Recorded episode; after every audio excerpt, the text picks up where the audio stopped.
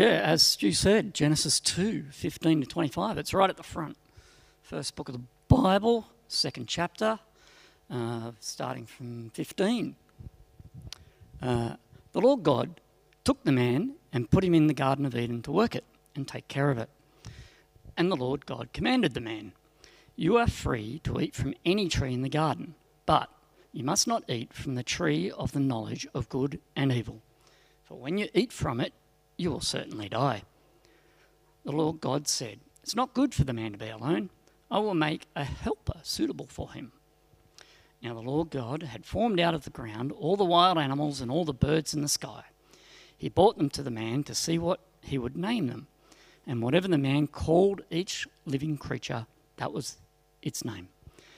So the man gave names to all the livestock, the birds in the sky, and all the wild animals. But for Adam, no suitable helper was found. So the Lord God caused the man to fall into a deep sleep. And while he was sleeping, he took one of the man's ribs and then closed up the place with flesh. Then the Lord God made a woman from the rib he had taken out of the man, and he brought her to the man. And the man said, "This is now bone of my bones and flesh of my flesh. She shall be called woman, for she was taken out of man." And that is why a man leaves his father and mother and is united to his wife, and they become one flesh. Adam and his wife were both naked, and they felt no shame.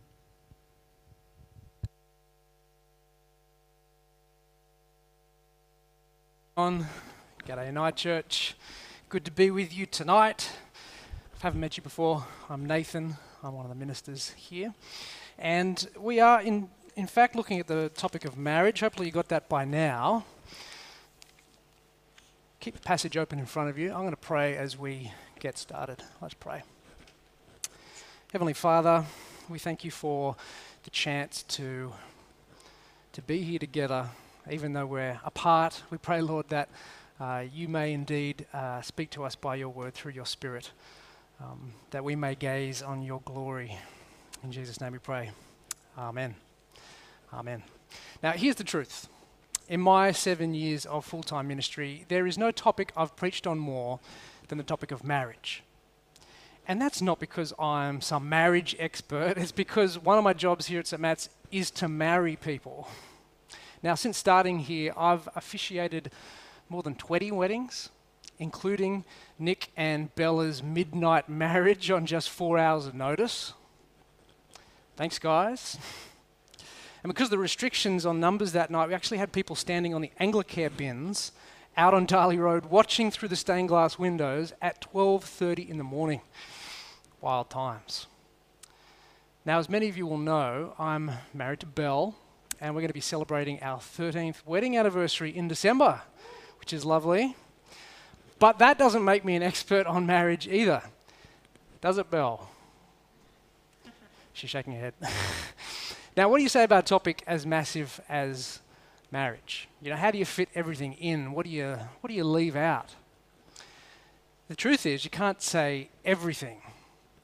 The good news is that next week we're going to take a look at dating, how to approach marriage well, and the week after that, Stu's going to be taking us through the goodness of singleness, because it turns out that marriage is by no means the only option, and in fact, there may actually be a better option.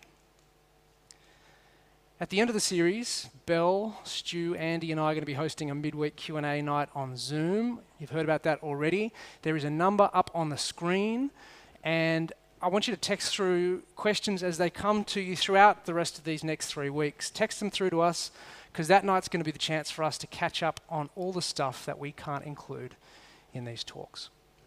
Now, as a final disclaimer, and I know Stu's mentioned this already, but I just want to, before we get started, as we embark on the next 3 weeks together, there may be those for which some of these topics are painful or difficult because of past experiences.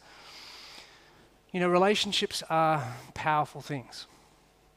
And because of that, they have both the power to bless our lives, but also the power to wreak havoc in them.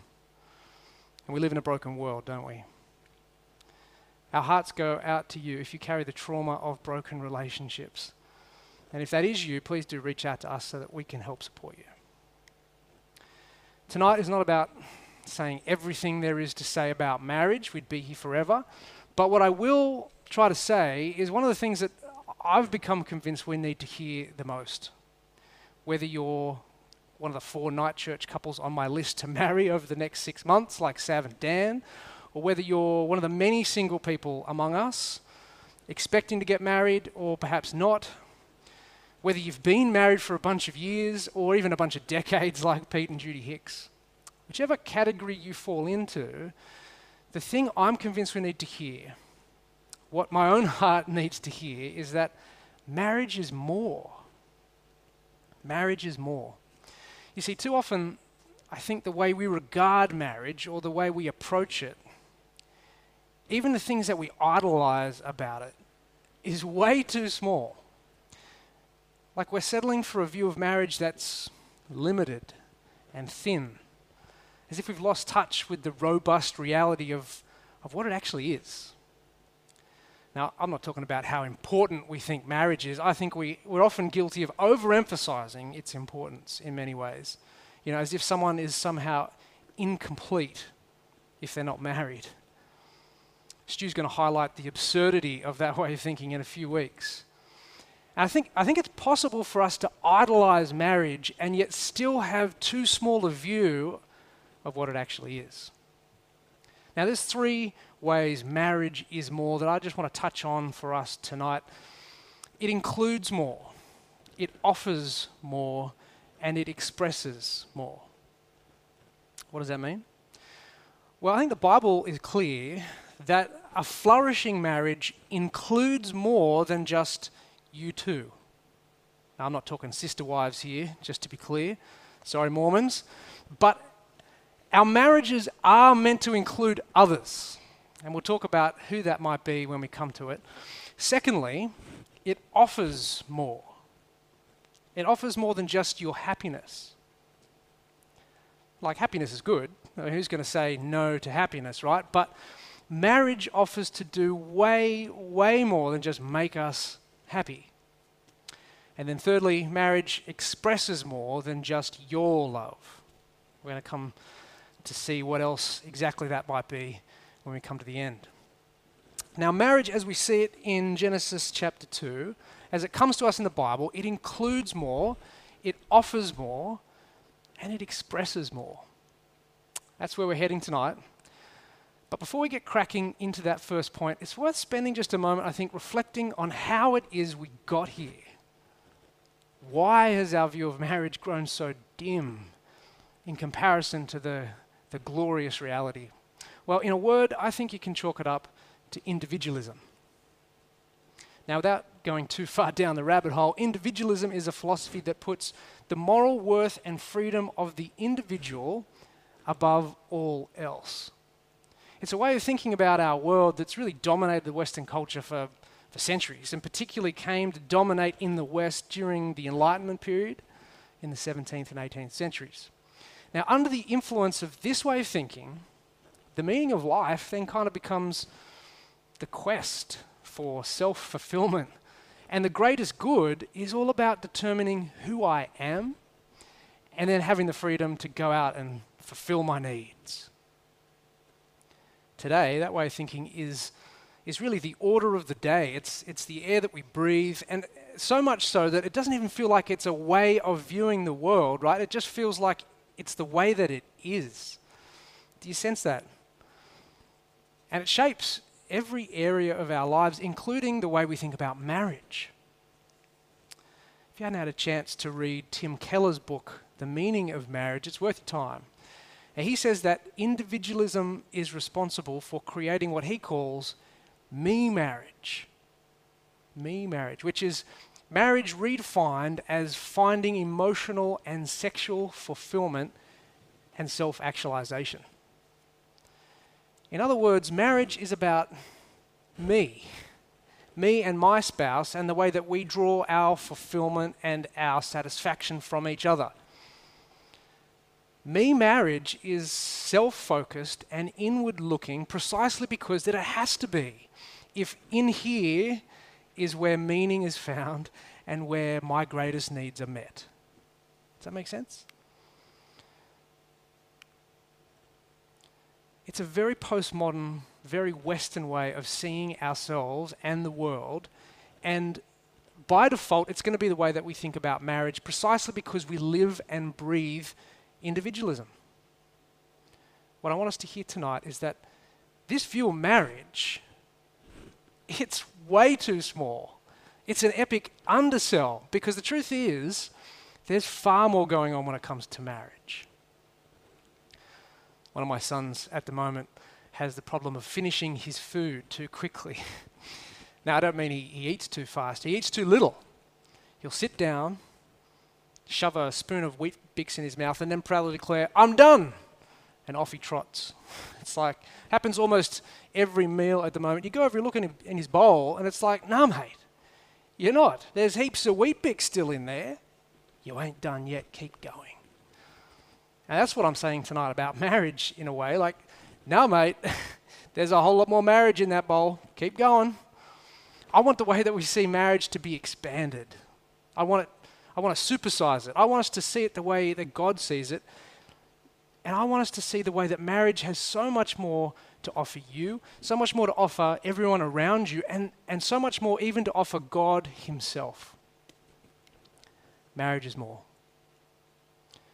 And that brings us to our reading tonight from the very first chapters of the Bible. You know, I've always found it pretty incredible that marriage rates are mentioned so early on. It's like there's over 1,000 chapters in the Bible, and yet marriage pops up in just the second. It's like, literally, in the beginning was God, turn a page, bang, there's marriage. What do we find? Well, the opening chapters of the Bible hold out a definition of marriage that goes something like this. Marriage is the joyous union between a man and a woman in hope of creating a shared family. There are really three defining features that are part of this picture from the very beginning. Two people of the opposite sex who intend to stay together. That's the Bible's definition. That's actually Jesus' definition. And so that's our definition of marriage here at St. Matt's. And as I say that, like, I know that it's increasingly at odds with the way our culture defines marriage these days. And, you know, that's okay. We shouldn't be surprised when we differ. You know, even here in these opening chapters, we find that marriage is more. And our first point includes more than you two. By which I mean marriage was made to both look out and invite in. Take a look in your Bibles with me at verse 18. The Lord God said, "It is not good for the man to be alone. I will make a suitable helper for him." It is not good for the man to be alone. I think we read that verse and we assume that his problem is loneliness. The poor guy's got no one to talk to. So marriage looks like it's God's solution to the problem of loneliness. But, you know, I think that assumption is driven more by our individualism and the influence of romanticism than what's actually happening in the text here, because nowhere is Adam's mental or emotional state mentioned. Instead, you go a few verses beforehand, and we see that God is outlining this great task that God has given to the man. Do you see that there? To work and cultivate and tend to the garden. I mean, you think about it, right? Surely Adam can't be lonely because he's got God in his singles bubble. The reason it's not good that he's alone, the reason that God goes and creates the woman is because Adam can't possibly do the task God has given him without her. He needs a counterpart for the mission. So you see, from the very beginning, marriage is not firstly for the couple, it's for something outside of themselves. It's for them to look outward together at a shared mission. For this first couple, that involves tending to the garden, cultivating and growing it, and not just growing plant life, but growing human life as well. That's actually central to the mission that God has declared over humanity at the end of Genesis chapter 1, if you're familiar with that passage. God blessed them, it says, and said to them, "Be fruitful and increase in number. Fill the earth and subdue it." Increase in number. There's really only one way to do that, and it doesn't involve copying and pasting. That'd be boring. From the very beginning, marriage was set up to be a relationship that welcomes in the stranger, even if that stranger is your own biological child. And can I just say, having had three of them myself, when you first meet them, they really do look strange. And of course, it's not just having your own children. There are 1,000,001 ways for a couple to open their home and their hearts to the strangers in our world and to create a place of welcome instead of solitude and escape. I'm sure you can think of couples that you know who are great at looking out and inviting in. For me, I think of my old Bible study leader, Nick, and his wife, Robin. They got 3 teenage daughters now, but 6 years ago they moved into a new house, and they found themselves with a spare room. Now, not wanting it to go to waste, they decided they were going to put it to use, and they became foster parents with Anglicare. Over the last 5 years, they've welcomed in 21 foster kids, some for just a night, but others have stayed with them for up to 2 years. How incredible is that? They're part of what's called the Crisis Care Program, which basically means they can be called upon at any day of the week, any time of the day. Nick told me that the craziest call-up Dad had was on Christmas Eve one year. They took in a 2.5-year-old boy who they had to pick up from the hospital because he just had his leg broken. He ended up staying with them for 3 months. When I asked Nick what kind of impact this had had on them as a family, he said that they'd sat down beforehand and all agreed that they would only keep doing this as long as the costs never outweighed the benefits. Now, he said that while it certainly hadn't always been easy or straightforward, they'd never regretted doing it. Here's what he said. Growing up on the North Shore, he told me, I didn't want my kids to take what they had for granted. And it's been great for our girls to learn that life's not all about them. Good advice for marriages as well. Life's not all about them. You know, as remarkable as that seems to us, that really is just one example of a marriage doing what it was made to do, to look out and to invite in. If you're married, is the vision you have for your relationship bigger than just the two of you? Bigger than just you and your 1.7 children, according to the census? Because the Bible calls it to be. Because marriage includes more than just you two. And you know, that goes particularly for the way that marriages here at Night Church engage with the family of God, especially those among us who aren't married. The marriages that form part of this community actually need to be open and welcoming to the rest of this community, and not just to the other married couples, right? To everyone. That's one of the ways that we do it. Because marriage is more than just you two.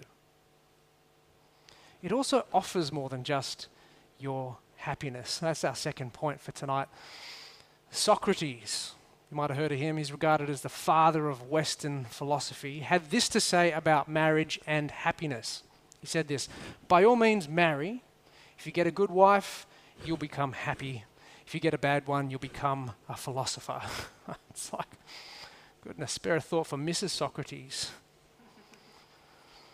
But the sentiment about happiness is one I think that we all share. Like, who wants an unhappy marriage, right? No one. Sometimes, though, the emphasis and the hope that we place on marital happiness can actually end up squandering the enormous potential for what marriage really offers. Now, don't hear me say that joy and happiness in marriage is not a great thing. It is. And one of the things I love about the way Genesis 2 presents marriage is the joy that is evident in there. Like the moment the man sees the woman in verse 23. Take a look. He sings a song. This is now bone of my bone and flesh of my flesh, he sings.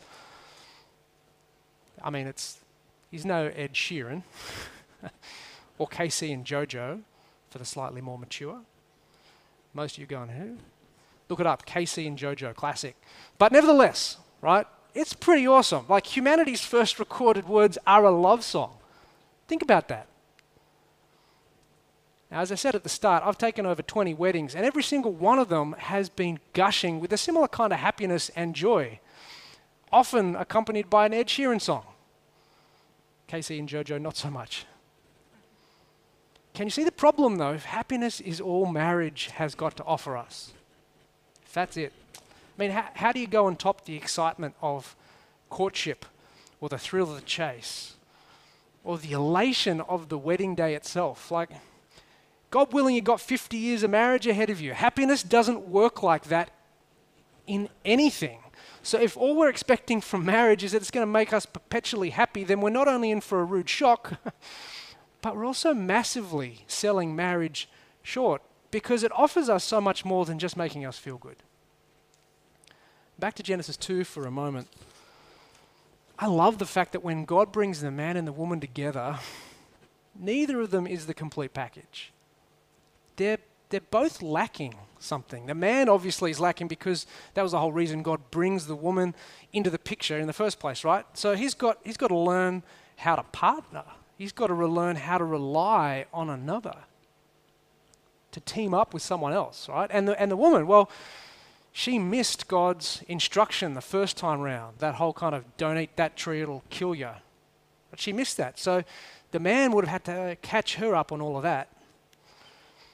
So as these two come together, neither of them is the finished, complete package. They've both got room to learn and grow and develop, and that is a beautiful thing. I found a quote this week that I absolutely love. I'm going to use it all the time now in wedding prep. Sav and Dan, be prepared. It's from a book called Love That Lasts. It says this. One of the best wedding gifts that God gives you is a full-length mirror called your spouse. Had there been a card attached, it would have said, here's to helping you discover what you're really like. I love that. I mean, the truth is, we all have rough edges, right? Some that we're aware of, others that we are oblivious to, until someone gets so close enough to help us see those edges.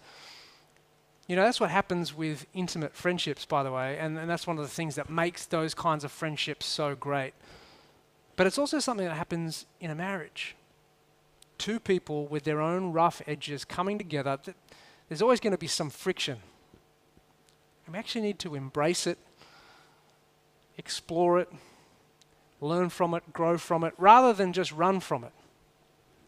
It's kind of like if you were to take two large, rough stones of the same substance, each one with rough edges and cracks in different places, and you were to place them side by side, so close that they were touching, and then over time just shifted them back and forth, what would happen?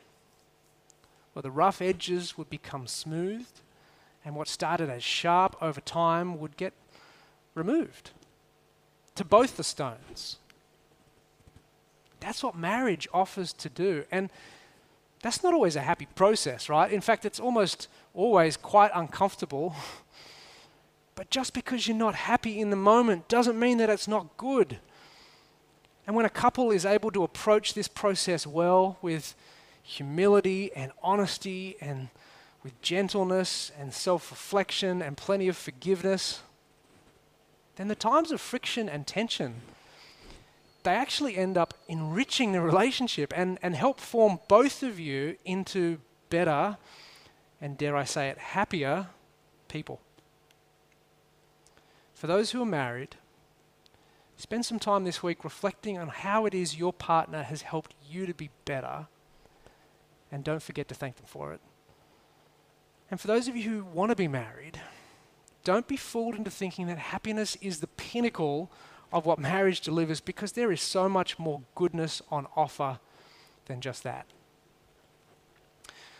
Now, we've heard that marriage includes more than just you two.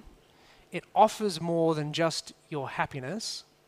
Thirdly, marriage expresses more than just your love. It's actually an expression of the ultimate love that God has shown to us. Now, this is not an idea that's so much found in Genesis 2, though it is true that God's entire act of creation, and the creation, of course, of the man and the woman, is an outworking of his love. But throughout Scripture, this is a thread that you can find. Marriage is used as an image, as an illustration to describe God's love and commitment to us. And so then we find that one of the great purposes of marriage is to actually point beyond itself and to reveal to us God's very nature, that He loves you and I with an everlasting love, that He's committed and faithful to us even when we don't act that way towards Him, and that He's willing to give of Himself in every way to restore His union with His beloved. To quote Keller one final time, because he just nails it when he puts it like this, he says that marriage was created to be a reflection on the human level of our ultimate love, relationship, and union with the Lord. It is a sign and a foretaste of the future kingdom of God. It points us to the real marriage that our souls need and the real family our hearts were made for.